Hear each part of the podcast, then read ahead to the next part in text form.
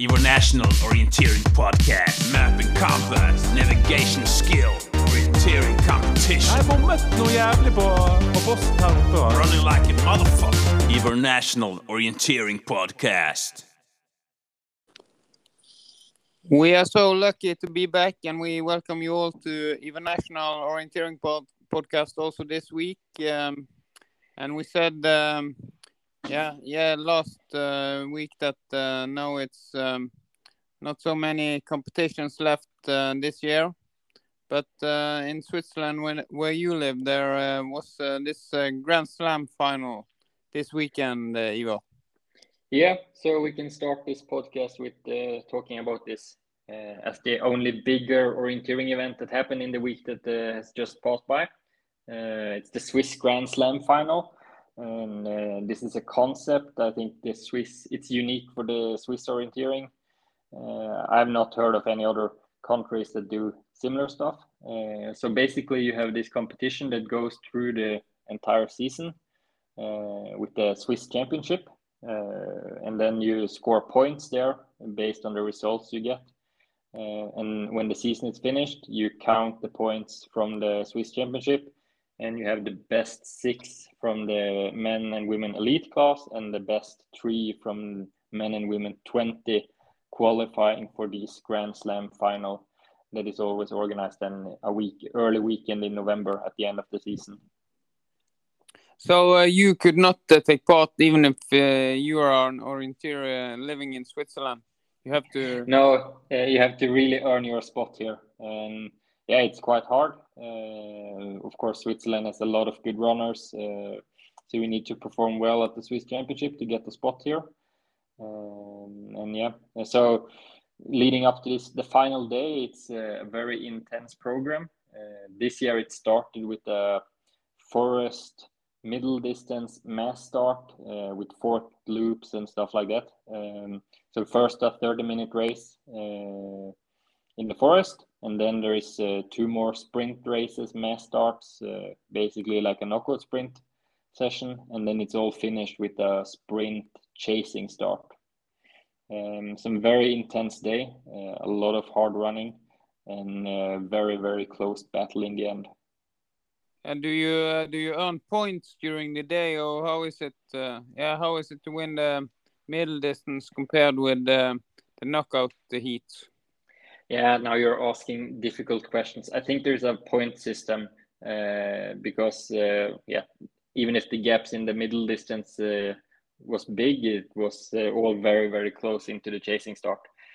Um, so I think you're earning seconds, uh, not a big amount of seconds, because uh, in both classes the they started very close to each other in the in the chasing start. But yeah, there are some kind of point system. So of course, doing good in the forest race, doing good in the two sprint races before the chasing start gives you an advantage. Yeah, and uh, who was uh, hot in the cold November uh, Saturday? Yeah, so among the women, uh, Sabine Hauswirth won ahead of Simona Aebersold with Elena Roos in third place. Uh, no surprise there. Those three are have been the best Swiss runners this year on the female side. Um, so no surprise to see them on top. And then the junior Sanna Hotz, she was in fourth place uh, as the best junior girl. Yeah, that's uh, that's interesting uh, that they show their skills in uh, senior level already. Yeah, no, I mean, the difference between the best elite and the best juniors are not that big. Uh, but of course, uh, one shouldn't one should expect that the the best juniors in the world. Uh, you, you see with Hanna Lundberg, of course, she is very dominating in junior class. So you can't really compare her with the others. But if you're a good junior, you should also be not that far away from the best senior runners in in your country. And how um, was it in the men's class? Yeah, so in the men's class, it was Timo Suter who got the win, um, the young sprint specialist, ahead of Martin Hubmann and with Riccardo Rancan in third place. Here, the best junior was down in fifth place, uh, Benjamin Way. But uh, even though he was um, better than the vet veteran uh, Daniel Hubmann. Yeah, the, Daniel Hubmann, he did really, really well in the, he won the forest race and then it seemed a bit like uh, from the GPS that he maybe didn't have the speed on the on the short sprint laps. Uh, so it suited. I think it suited the the younger guys more. Uh, it didn't look that tricky, uh, so quite basic sprint orienteering, very short loops and very high speed. That's not uh, perfect for 39 year old Daniel Hubmann. Uh, no, but he has showed um, yeah earlier uh, this autumn that um, he, he um, is good in forest. So the world champs in home soil next year will be perfect for him. Uh, but um, the overall um, in the Grand Slam was already decided before the final, as far as I understood.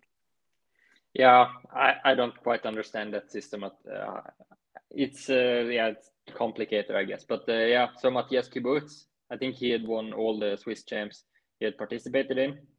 Uh, so he got three victories from three three races, and therefore his max score gave him the overall title. And Elena Roos was also the best in the Swiss champs during the seasons. So yeah, I I don't know if the final if it's just a separate race or how that really works to get the overall. Yeah. Okay. Yeah. But uh, yeah, uh, it was uh, actually an, an, intense day of uh, racing, um, at least. Yeah, and I think a, a, day like that is a really good practice for a knockout sprint. Uh, a lot of time at high intensity, uh, quite short breaks. so yeah, a very good session for those runners to get to run the three the, the four races. Yeah. Yeah. Yeah. Uh, should we? Um, and then they had a party in the evening uh, celebrating uh, the best runners this season. Yeah, the Ugala they have a uh, celebrating everyone that has been doing well in the season, and they're thanking off the people that are quitting, working in the federation and stuff like that. So yeah, like the annual celebration night of Swiss orienteering was held afterwards. Yeah, yeah. Uh, should we continue to see? Um who is in the national team uh, in Switzerland next year. Uh, they uh, selected a team last week. Yeah. So as always, the Swiss team it's really really big. You have a lot of different groups in the team. Uh, mainly the difference between the groups are financial uh, with how good the support is and then it, this, if it doesn't matter if you're in the A team or the B team, you can go to still train to the same training camps and stuff. So they have a really really big team. I think it's more than 30 runners in total, maybe 35.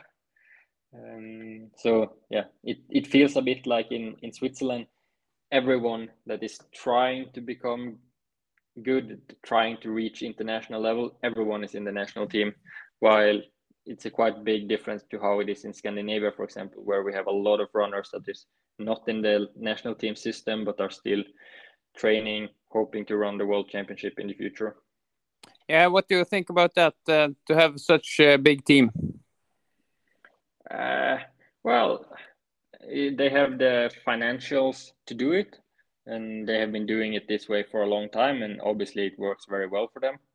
Uh, and I think the main difference is that in Scandinavian Nordic countries, you have the very strong club environments uh, that you don't have in Switzerland. So if if you're outside the national team in Norway or Sweden or Finland, then you still have very good opportunities because you can get support from your club. Uh, you have people to train with. You can go to training camps and everything. Uh, while in Switzerland, if you're not in the national team and you don't get to be a part of that system, it's very hard to to get the help uh, you need to be able to become a better orienteer? Uh, I, I, I think it's good uh, to have a big um, big team or uh, not so small at least uh, because uh, then you're not so if there are some injuries uh, there still will be uh, yeah matching and uh, tough trainings when you are on camps. So you're not so so um, important each runner is not so important. And yeah you can have a good group training together even if there are some injuries or illness. Yeah definitely. It's like if you have a national team that is maybe five or six runners and then maybe two of them is injured and you have to, are supposed to have a relay training then it's like ah you have three people to run a mass start with that's that's yeah. not great so yeah in that way i think it's really really good to uh, to have a big group of runners uh, so you have always very good competition on the training. The yeah, the hard session. Yeah, but um, uh, but uh, how is it? Uh, is there any uh, notes you have on this? Um, is there anything unusual we have to? Yeah, I mean, we can just go through the A teams uh, because that's the stuff most people know. Of course. So in so in the men's team, I think it's unchanged from last year. you have Joey Hadorn, you have Florian Howald, you have both the Hubmann brothers, Matthias Kyburz, and then Riccardo Rancan. Uh, and I think Riccardo Rancan is slightly lucky to still be in the A team because his season has not been really, really good. He qualified for the World Champs, but his performance there was yeah nothing special. Um, but it's uh, it, yeah it's quite an old team. Uh, if you remove him, then it's only Joey Hadorn that is below 30.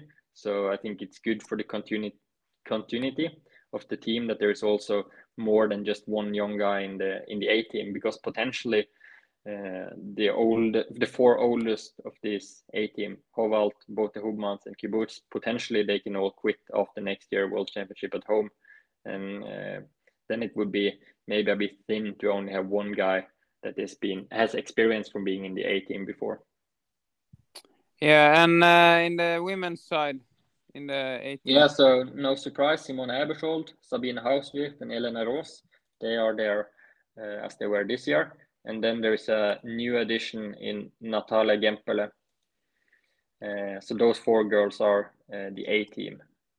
Yeah, and uh, Natalia Gemperle, um, it's uh, uh, first year for her in the Swiss team, the world champion in middle distance from 2008 18. Um, 18, yeah. Uh, 18 in uh, Latvia. Uh, she she um, former Russian runner who has uh, changed to Switzerland this um, coming yeah, season. Year. Yeah, for next yeah. year. Yeah, so she got her passport in the in the spring, and she was trying to change already this uh, in the spring, uh, early summer. but then, of course, the IOF said no because she had been running world ranking events uh, in February uh, while she was still representing Russia. And then the IOF rules are quite clear on that. So uh, therefore, she yeah the ask for a suspension to um, to get to represent Switzerland already this summer. It was not uh, accepted by the IOF. Um, so yeah, but next year she has a Swiss passport. She wants to run for Switzerland, and they to take her in the team based on her previous international results that's uh, quite fair, I guess. Yeah, we saw also in O-Ringen this summer that uh, she is uh, still competitive, uh, even though she has not been competing much uh, this season. Yes, yeah, and it will be interesting to see her come back next year. I think she has had a few posts on social media that maybe seems to be a bit strange towards the other competitors. She had some posts indicating that uh, other female orienteers uh, are against her competing because uh, they are afraid of getting beaten by her. She had a post after O-ringen that was quite strange in that way, where she said that uh, something along the lines that it's it's easier to beat me uh, when I, it's easier to keep me out from competing instead of beating me in the forest. Uh, implying it's personal that she didn't get to run for Switzerland already this year, and not the, the IOF just following the IOF rules. Um, so yeah, uh, it will be interesting to see how she is welcomed back by the international orienteering scene uh, after comments like that. Yeah, yeah, yeah. I think um, uh, something uh, you should keep in your own thoughts uh, instead of uh, posting in um, yeah either social or other kind of media. Uh, it's uh, yeah, think yeah. twice uh, could be good uh, sometimes. But uh, yeah, we will see um, how that will solve out in both in the yeah in the national team and also when she start compete. Um, mm. interesting. Yeah, yeah, and then if we continue with the team, there is quite some interesting uh, there's a lot of new guys in the team. Uh, and on the women's side, there's a few in, interesting ones uh, because the Swiss team, it's organized. You have the A team, and then you have an under 22, 23 group, and then you have the B team, and then you have this extra group uh, that is called like Anschluss group. That is like a, uh, extra group where they can be come they can come to some training camps and stuff like that, but they're not really a part of the national team. Uh, but it's really good to be in this group. So you can go to some of the training camps and then you're a bit closer to the national team. So it makes it easier to qualify um, for the races because then the coaches will have more info about your your preparation and stuff like that. Uh, and one of the one of the new runners here is Isabelle Fehr. Uh, she is a very experienced runner. Uh, she had a national team career a long time ago she was running a lot of World Cup races back in 2011, 2012, when she was first and second year uh, elite runner. She ran the European champs in 2012. Uh, and then after 2012, she disappeared a bit. She had one single World Cup race in Switzerland back in 2015. Uh, but then she's been out of the team uh, and never been in contention until these, uh, the World Cup final in Davos this year, where she was the reserve and now she's back in contention with the national team in this extra group. Uh, so be, be interesting to see if she can fight back and get into the World Cup team this year. It, it would be quite remarkable to be back after eight years since the previous World Cup race she did. Uh, is this uh, some kind of comeback uh, this year and then uh, another step um, towards the elite next year, or uh, yeah? Yeah, I mean, uh, of course, if it's if you're almost in the World Cup team, uh, it's it's quite normal to have big dreams. So with the with the home world championship, I'm sure that she's thinking about this, and that's the big target. Um, of course, it's going to be hard, but uh, you can only do it if you try. So it's really good to see also some older runners coming back in contention, and not only the new juniors coming up. Yeah, it, uh, that's also something with the Swiss team um, the coming year. There will be really lots of runners eager to train hard and uh, really motivated uh, before the world champs in uh, yeah in home soil. Yeah, yeah, and then another runner that is coming up is uh, is to this uh, uh, extra group is Kim Hadorn, Joey Hadorn's little sister. she's been, I think it's her fourth year senior, maybe coming up next year. so she's been in and around quite close to being selected for World Cup rounds and stuff like that, but not quite yet made it yet. Uh, but she's an interesting runner for the future. And then there's a lot of juniors coming up. So they put four of the uh, women 20 runners this year are going into the into the team, and three from men 20. So here Lily Graber, she goes up to the under 23 group. Sanna Hotz go up to the B group, and then uh, Annick Meister, Nina Probst, Florian Freuler, Simon Hamel, and Janis Hutzli, runners with running JWOC, running a yak, and stuff like that. They're going into this uh, additional extra group. And uh, what's the difference between the B group and the under 23? Uh, if uh, yeah, I think uh, it's only a financial difference. So it's it's better financially to be in the under 23 group than it is to be in the B group. Oh, uh, but that there should be no difference, practical difference outside of that. And the under 23 group is really, really small. It's only Lily Graber that has a lot of JWOC medals. It's Elin Gemperle and Fabian Aebersold. Both of them won uh, golds at the World University Champs this summer. So, yeah, the B yeah. group is really big. Yeah, Gemperle, as you mentioned there, she is uh, going for a sprint. Um, yeah, she's going only for sprint, as uh, as I know. Yeah, and that's quite remarkable in the Swiss system. I think uh, I think she is the first one that is be it's been accepted to basically just focus on sprint. Uh, because until now, even if she has only been competitive in sprint races, she has been kind of forced to to participate in the forest training camps, forced to participate in the in the all the forest races, even if she yeah basically uh, ends up in the in the bottom all the time. Uh, so I think it's good for her that she can now focus on what she likes and what she wants to become good at, and focus on things that feels right for her instead of being yeah forced in a way to do a lot of training that she doesn't feel she benefit from. Yeah. So I um, mean, in, in Scandinavian countries, it's more. It's been common for quite a while. I mean, you have runners that are only doing sprint. You have runners that are only doing forest. While in Switzerland, until now, it's been like you have to do both. Uh, and with two Gemperle in the um, national team, uh, we can you can also tell the family relations between them. Yeah. So Natalia Gemperle is married to Elin Gemperle's father, Yeah. So uh, then, uh, yeah, stepmother. Yeah. yeah, quite uh, quite interesting uh, relations there. Yeah, it's only I think it's like nine years difference between them. Um, but yeah, that's uh, uh, that's not that uncommon. Uh, yeah, and when when you have um, yeah so ma- many runners coming up and into the team, uh, there are also some has to go out. Yeah, so there's a few a few names uh, disappearing from the team. Uh, the biggest name is uh, Sarina Kyburz.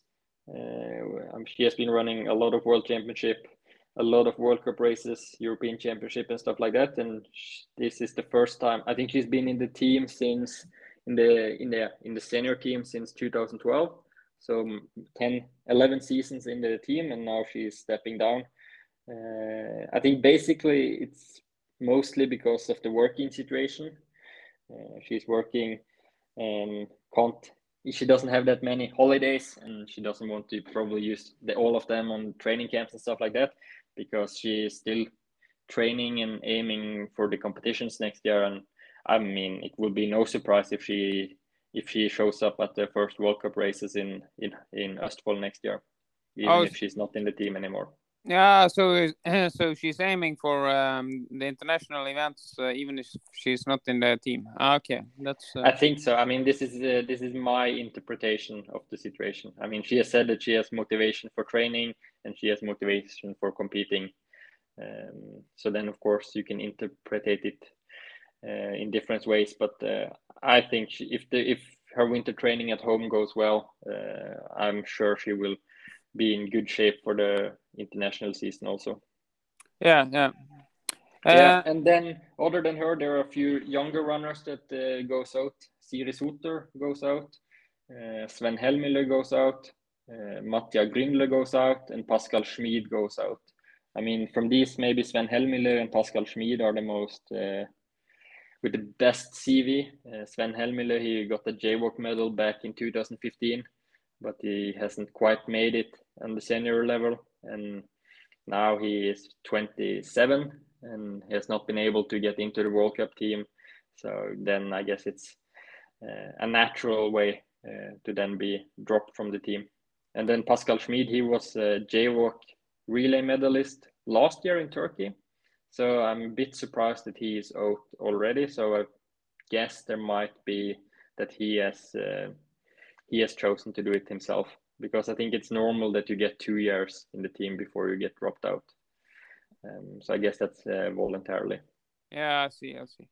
Uh, we also have uh, seen the selection of the Czech national team uh, this uh, week. Uh, they're always they are also a strong um, orienteering country that will have. Um, yeah, they had the world champs uh, in uh, Czech last year, and they will have a World Cup uh, on home soil uh, next year in the same area. Uh, uh, is it any notable from that selection? Yeah, I think at first, like uh, we just talked about the really, really big Swiss team, the Czech team is uh, much smaller. So they have a elite group of five men and five women, and then they have a development team with six men and six women. So if you just take the the team members of the A team, the elite team, then you have on the women's side you have Vendula Horsiskova, Teresa Janošiskova, Denisa Kosova, Jana Petirova, and Eliska Siglova, uh, where the first three are quite established name, and the two younger, the two last ones are are very young still. Uh, and then on the men's side, you have Jakub Glonek, Jonas Hubacek, Wojciech Kral, Thomas Krivda, and Milos Nikodim. So basically here, there's no Uh, no real surprises in the names that are here. Uh, I note that in the women's team, we are missing both uh, Jana Stelikova, formerly Jana Knapova, and Adela Indrakova, or her name is Adela Finstrilova now. So I know that Jana Stelikova, she has uh, announced her retirement. Uh, she retired after the World Championship in Denmark. And I assume that Adela Finstrilova is also retiring as she is not in the national team because she was, uh, yeah, she has been one of the best Czech girls this year, and she was a part of the relay team that got the the medal at the European champs. So if she was aiming for next year, there should have been space for her in the team. And uh, I can also say that uh, what uh, the development team has also some strong names. Uh, so yeah, they they will push uh, the A team or the elite. Yeah, so team. I think it's special to note that uh, in the in the this development team there is three runners that are still juniors, so they are also part of the national junior team, but also part of the senior team. And I'm assuming that it's seen like these runners are the main target for them next year is of course the junior world championship. Uh, but there's a really big international season after the junior world championship where you have the first world cup in Switzerland uh, back at home in czech republic in august and then there's the european champs in italy. And i think that uh, yeah czech republic they don't have really big depth in good runners so when it comes to the autumn season next year, these juniors will probably have quite a good chance of qualifying for, yeah, for the World Cup or for European champs. And I think that's why they are included here. Yeah, we saw already this year this, um, that uh, juniors were uh, running a World Cup for uh, Czech Republic. So yeah, mm. no doubt about that. Uh, and um, Norway have also uh, picked their uh, national team. Yeah, so this will be the last national team selection we go through in this in this podcast. Um, so and, and once again, I think it's really interesting to see these different national teams uh, compared to each other because they all have very different setup. So the Norwegian national team, we have um, there is a A team, uh, and then there's a development team. Um, so here the A team is really big by Norwegian standards, uh, and then next generation team is called the development team. The, it's really small this year. Um, so if you start with the with the women A team, uh, you have Andrine Benjaminsen, Arne Dyrkorn, Victoria Hæstad Bjørnstad, Ingrid Lundanes, Marie Olausen, and Camilla Stever. So no surprises here. This is runners that have been running World Championship this year uh, you have Marie Olaus, and yeah, she was also in the World Championship. So basically, it's the five girls that was running the, the World Championship, and then you have Camilla Steiver that uh, was in the top six at World Championship last year, and then she's been out this season uh, as she is pregnant. Uh, so no surprises here, uh, really. Uh, the the surprise, I think. Um, number seven in the European champs middle distance. if she would have uh, want to be in the national team. Tone Bergerud Lye could have been in yeah. the team. So you maybe know a bit more than me uh, because uh, when when the Norwegian team was announced, it was it's it was said between the lines somewhere that there there was some runner or some runners that uh, is aiming for next year, and they could if they wanted to be in the national team there would have been space for them but because of family reasons work reasons and stuff like that there is uh, they have chosen to not be a part of the team. And yeah. i, assume tune is one of them. Yeah tune is uh, yeah she's one year older than uh, earlier mentioned daniel hubmann and she has uh, two children and uh, she she um, she wants to take part in some camps and uh, aim for the international events, but uh, yeah, she she doesn't want to be in the national team. Yeah, I mean, when you have uh, several kids and maybe even a full-time job, I don't know how much she's working, but then it's maybe not so easy to go three weeks on a training camp in in in the winter. So it makes sense for her. And with the results she had this year, a seventh place at European Champs Middle and a top 15 in in Davos World Cup final, Uh, she's uh, if she wanted to be in the team, there would have been space for her. And she, yeah, you mentioned the international results, and uh, she had also really good uh, uh, in the national champs. Uh, Mhm. Yeah. yeah, and Uh, then if we continue with the women in the in the, the development team. There's only two of them now. Uh, it's Emma Arnesen, and then it's Uda Schele, the bronze medalist from the JWOC uh, last weekend. Uh, and that's so that means in total there is uh, eight Norwegian girls in the national team. Um, and I think it's interesting because before, until this season, uh, this development team has had a very strict uh, up to 25 year old uh, policy.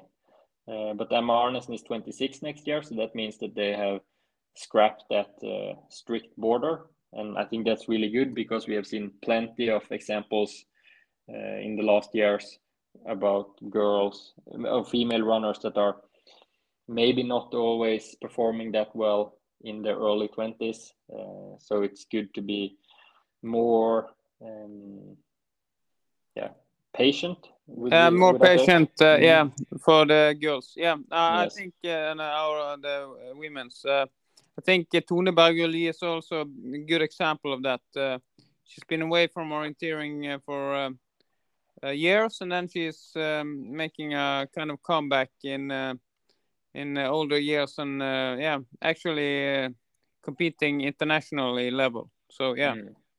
and uh, that's a signal also to the to the young uh, girls uh, in the senior class that there is um, there is time and your time will come maybe And Yes. who- Yeah, and then should we move to the men's then, or? yeah yeah take the Yeah. man team So in the men team, there is seven runners in the A team.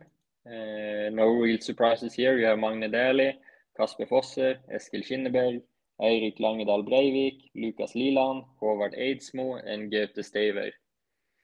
Um, and then in the development team, again, very, very thin. Uh, you have Elias Jonsson, Isak Jonsson, and then Cornelius Löfalt is the new new guy in there. Uh, so that means 10 male runners in total.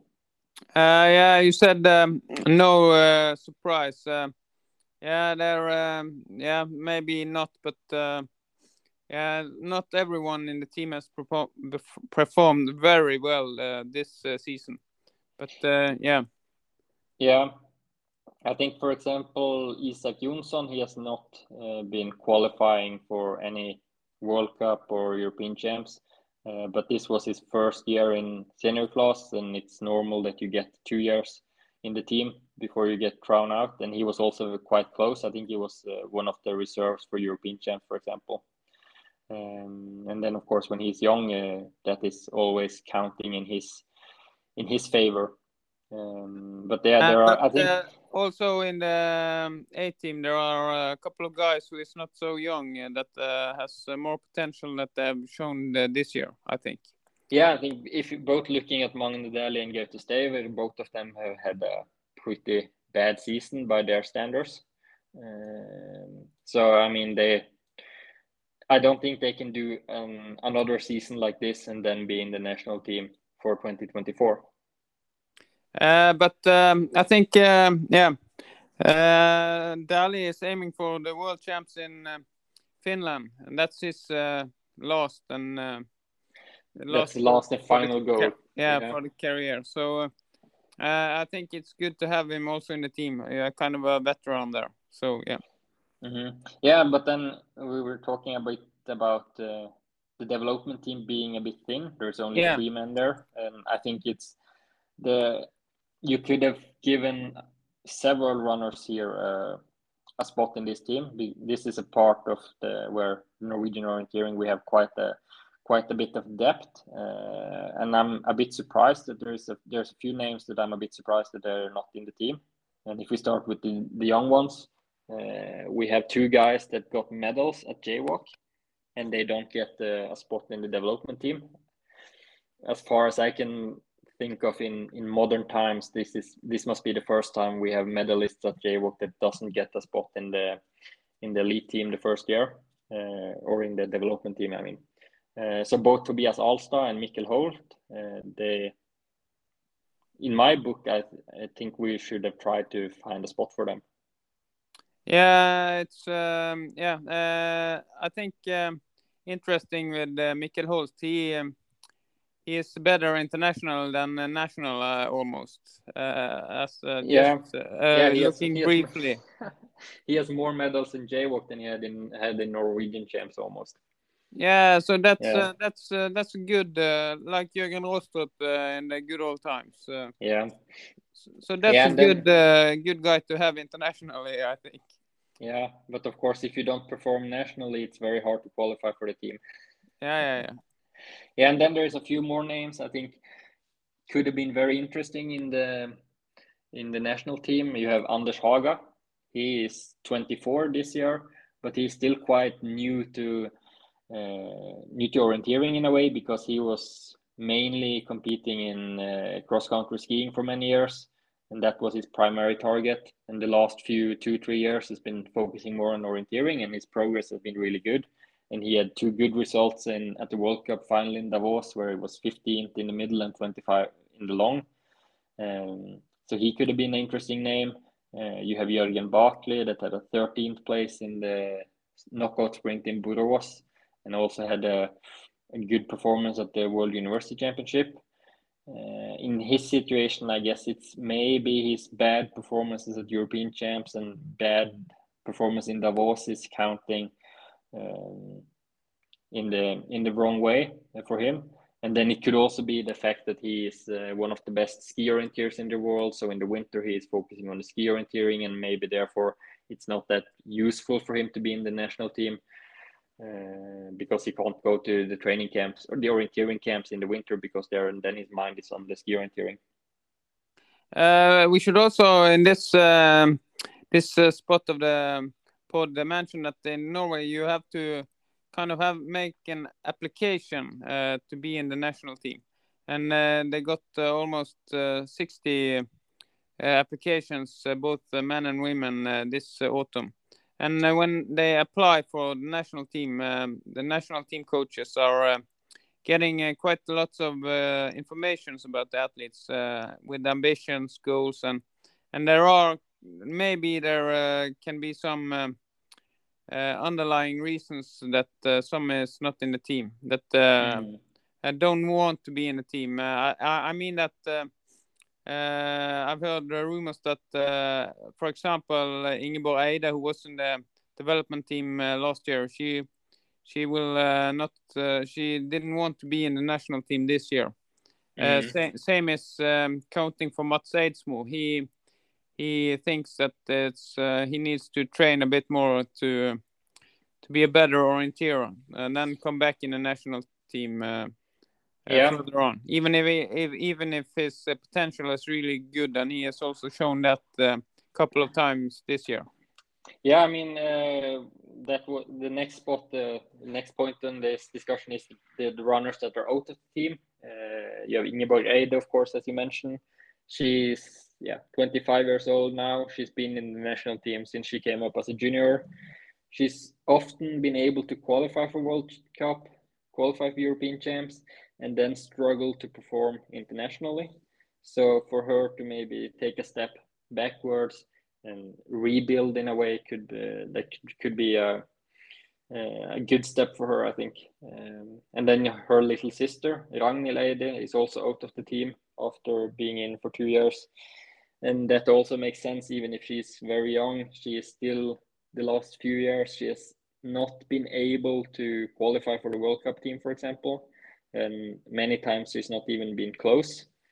Um, so she also need to yeah take one step back and build again to maybe take two steps forward in the future Uh, and uh, in Byåsen, where they both are running, there they have they have three uh, yeah three girls in uh, approximately same level with uh, Oscar Andrén as a coach. So yeah, they could build uh, quite good there. yeah yeah and the training environment in Trondheim is good so um, yeah from what I've understand they are still aiming to come back at top level and um, it's not like they are stopping It's really bad that Ragnhild Eide is not in the national team development team because she's the best co-driver ever when we are on camp. So I, I always want her as a co-driver in my uh, rental car. But now I have good. to have uh, some other uh, stepping up there. Yeah, maybe you should do some interviews and see which is the best candidate. Maybe one of the new ones can be useful. Yeah, you Yeah. need to be uh, quite sharp and the mouth to be co-driver in my car. Uh, yeah, and then, uh, yeah, then, yeah, then as you said, Mats Eidsmo, you said it uh, voluntarily. That's interesting. I mean, he has uh, high potential. Uh, he's showed this year that uh, he's been able to perform well in some races. Uh, we, he's been winning two sprint races in the Norwegian Cup, and I think he is uh, one of the obvious candidates for a spot in the in the sprint European champs next autumn. Uh, even if he's so far he's been quite clearly better in these kind of a bit simpler Norwegian sprints than the really really technical ones. Uh, but that's uh, work that can be done. Uh, and then of course his forest season has been very very bad this year, uh, and not not at the level of you could expect from a a national team runner. Uh, I had a quick look and I saw that we have been running against each other six times this year in the Norwegian Cup and Norwegian Champs. Can you guess how many times he beat me? Uh, have you been running any sprint races? No, this is six forest races. Uh, then uh, then it's uh, five one in your uh, favor. It's six 0 Oh, I I was yeah. close at least. It was very close, but I expect it to be opposite next year. Uh, Uh, but Yeah. uh, but if we take those uh, we mentioned now, um, uh, every one of them except uh, Anders Haga are living in Tro- Trondheim, where they could uh, have a good uh, environment for developing and yeah, and do good trainings on uh, yeah, both on camps and on, in Trondheim um, uh, at the home uh, scene. Yeah, I mean, of course, there's the uh, in Norway we always have this discussion about Trondheim as a is that really a good place or not for orienteering? Uh, you have some really really good sites we did There there are so many runners. There are so many runners that wants to become good, uh, and therefore there's a lot of training good training opportunities. Versus the Trondheim, the winter there is not really good for orienteering and stuff like that. But I mean, in the last few years, many of the the young runners that have been living in Trondheim have, have performed really well. Uh, so yeah, it's uh, everything is uh, there for these kids to uh, to do good training and to become better orienteers next year. Yeah, we saw uh, in the Jukola relay in the men's class there uh, they had two uh, two teams uh, going really good the whole relay, and they got out their potential there. I think. Uh, um, yeah, definitely. And uh, but um, uh, if it's uh, been difficult to choose a national team in Czech Republic, Norway, and Switzerland, I think um, the most difficult is in the Sweden, and uh, maybe that's why they are one week later with selecting. Yeah, so it's not been selected yet, but from what we have heard from some source, sources, it will be announced maybe later this week. So hopefully we can talk about the Swedish national team selection in the podcast next week. And um and uh, even though we, we said last week there was no orienteering event um, uh, this um, coming weeks, uh, there uh, we have uh, heard that there is coming up something in Mauritius with the Park World Tour. And uh, I got uh, got a note on that one. Uh, should we listen to that? Yeah, let's do that.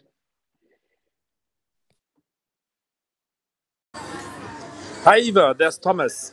The last episode you said there's no orienteering competition going on the next weekend, but there is one in Mauritius, the first international orienteering, uh, with a very interesting starter field, Megan Carter Davis and uh, Yannick Michiels and so on. So maybe you can um, get the results from there.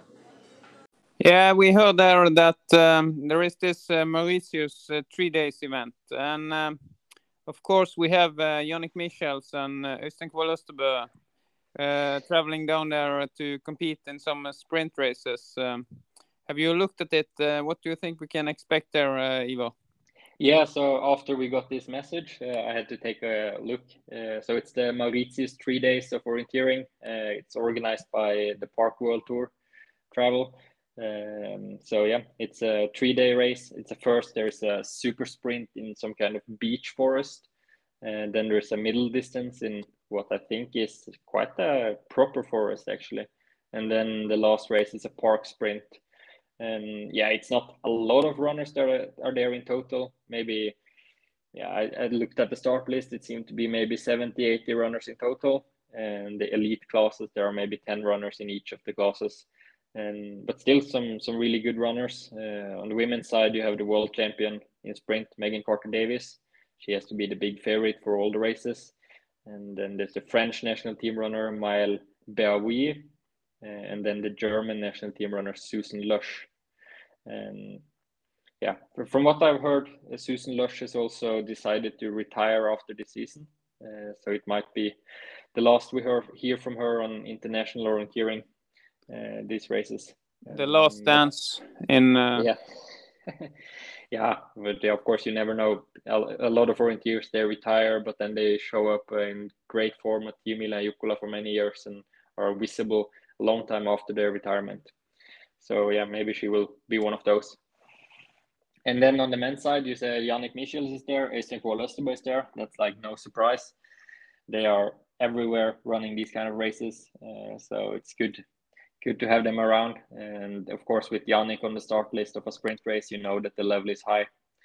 Uh, so we will see if someone can beat him. If so, I think the best chances are for Italian national team runner Riccardo Scalet and maybe the German Felix Späth also. So these seven are like the elite runners that are mentioned there. Yeah, I think um, I think uh, when you are uh, like a sprint specialist as uh, Yannick, you you need to search for those races, yeah, to have a competition. So I think. Yeah, I, I'm not sure. It's like, yeah, sometimes the Park World Tour goes to the PVT goes to really really good sprint terrains. Uh, I'm not quite sure if a park sprint on Mauritius is uh, or a super sprint in a beech forest is uh, that important uh, as a sprint preparation for upcoming international events. But I mean, Mauritius, it's a popular tourist destination, so probably really, really cool to go there. Yeah, and uh, right from the top of your head, uh, who will uh, win? Will it be three in a row for Carter Davis and Michiels, or uh, could Scalet or? Uh? I say I say three in a row for Megan, and then Riccardo will beat Yannick on one of the three races. And you think um, Øystein Kvål Østerberg, who is uh, one year older than Tone Bergø also. Uh, he is too old now, or yeah, I mean, you you should never say people are too old, but uh, I think um, it's been a quite clear uh, downwards spiral uh, in performance for Øystein the last two years. Uh, so I think he's not. He was able to be competitive at a really really high level until he was 39 maybe. And then the last two years it's been yeah not not uh, quite up there anymore. Yeah and then we can take uh, one um, one uh, quiz question again. Who is the oldest man uh, winning a world championship medal and in which uh, discipline and how old was he? Yeah i mean it was håkan eriksson in the sprint in 2004 I'm not quite sure if he was 42, maybe. That's my uh, guess, 42. Uh, he was, uh, that's uh, correct uh, uh, event and uh, name, but he was 43. 43, yeah. yeah. Yeah, I mean, some people, they're just crazy. Uh, he was winning uh, O-ringen overall in 1985, and he was uh, taking a world champs medal in 2004. Uh, yeah, you try that at impressive. home. yeah.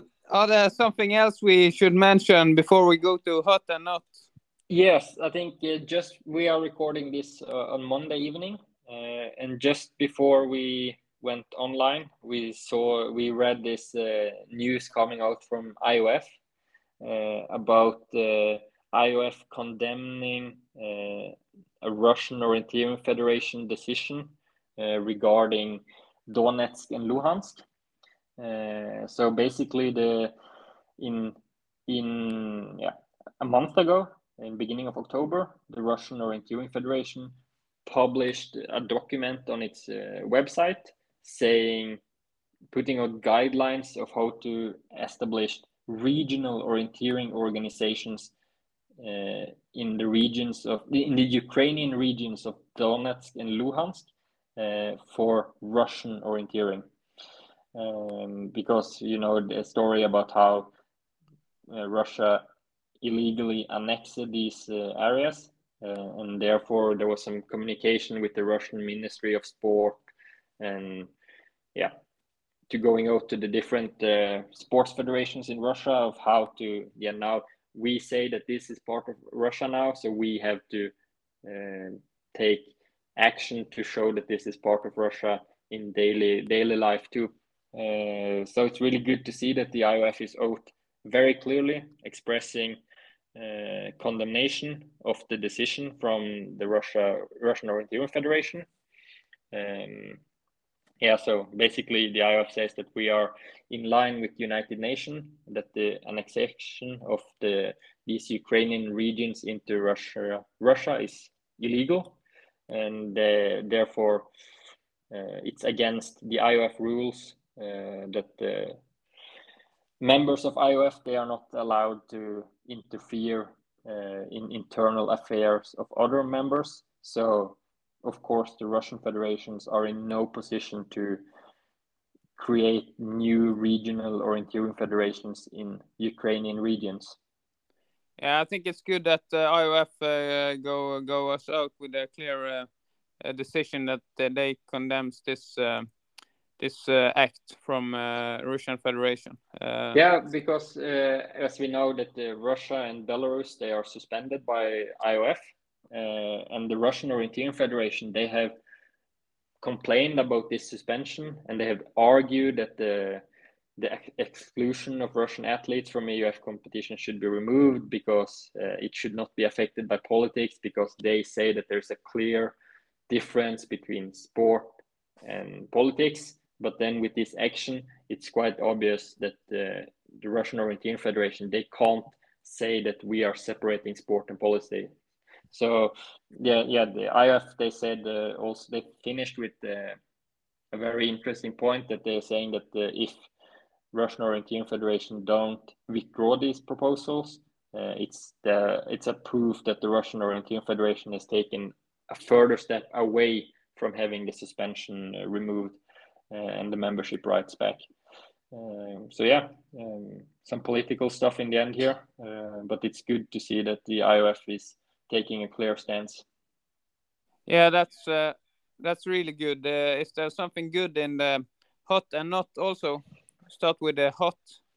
Yeah, I mean, this episode we have been talking a lot about the national teams. Uh, and as we said earlier, the Swedish national team is expected to come out this um, this week, uh, and also the Danish national team. Uh, they it will be announced on Friday, uh, but the Danish Orienteering Federation, they have already revealed a big surprise uh, on their Instagram. And that's uh, the fact that uh, Maja Alm will make a comeback in the national team.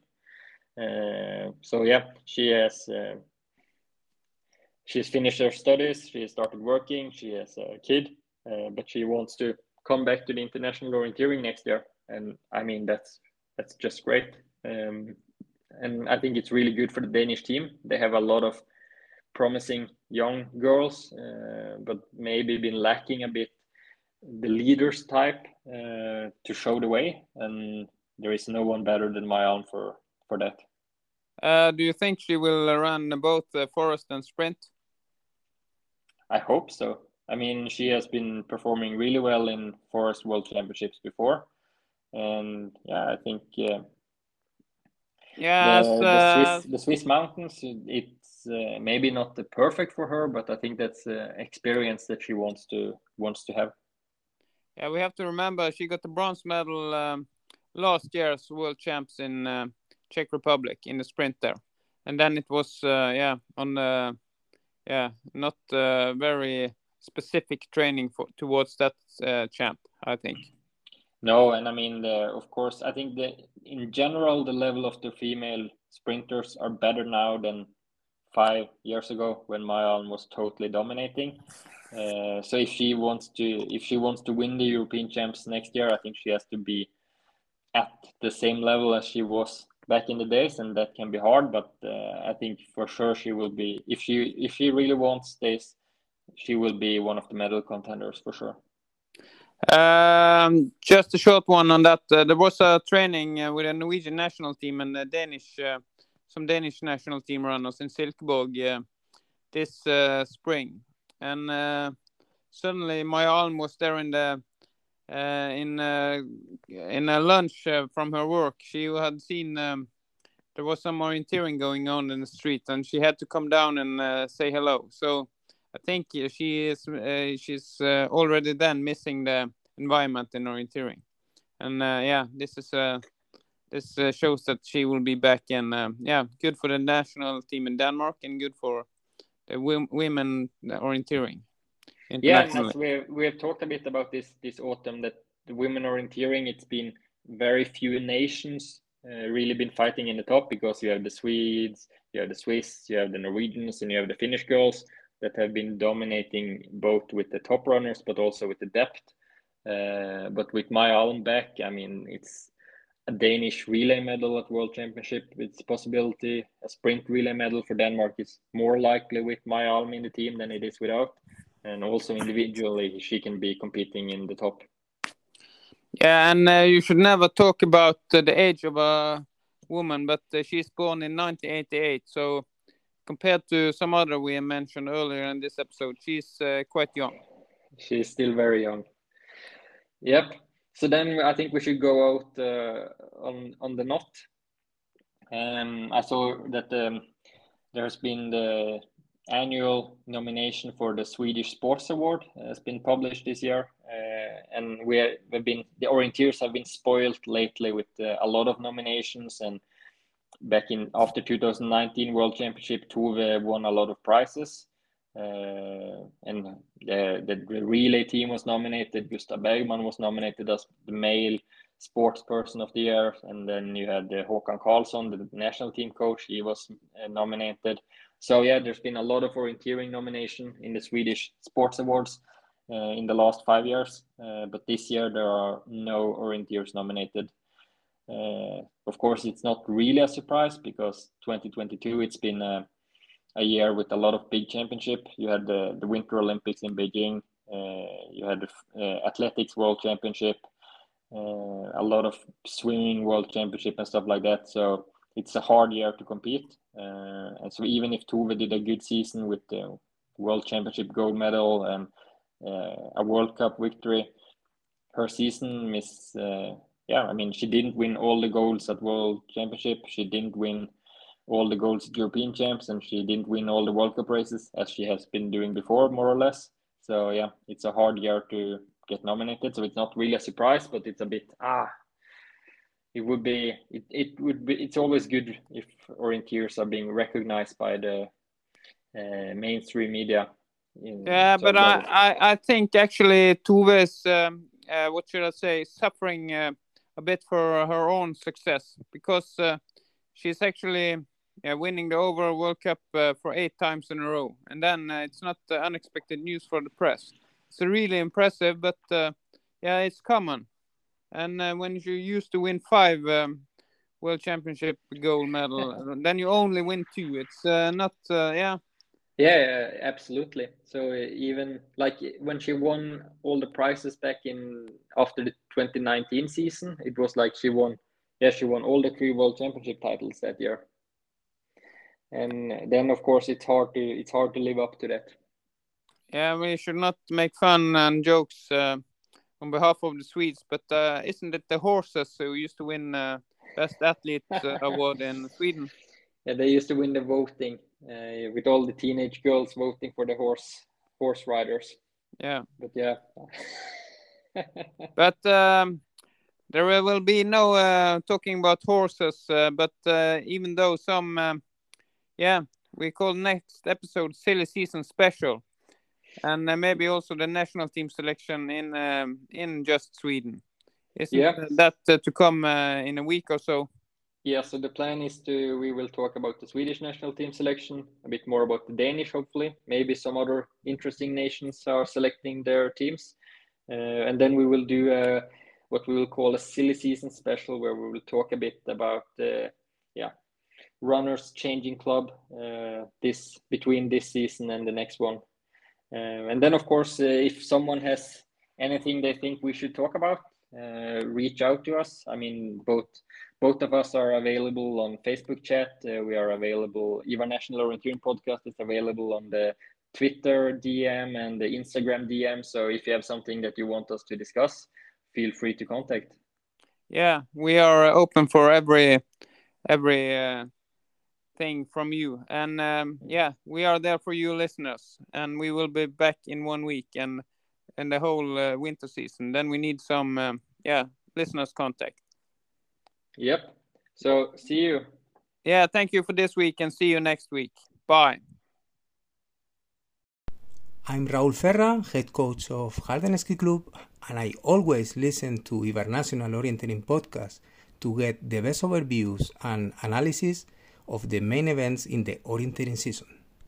International Orienteering Podcast. Mapping compass, navigation skill, competition. Jeg bommet noe jævlig på, på posten her oppe. Running like a motherfucker. International Orienteering Podcast.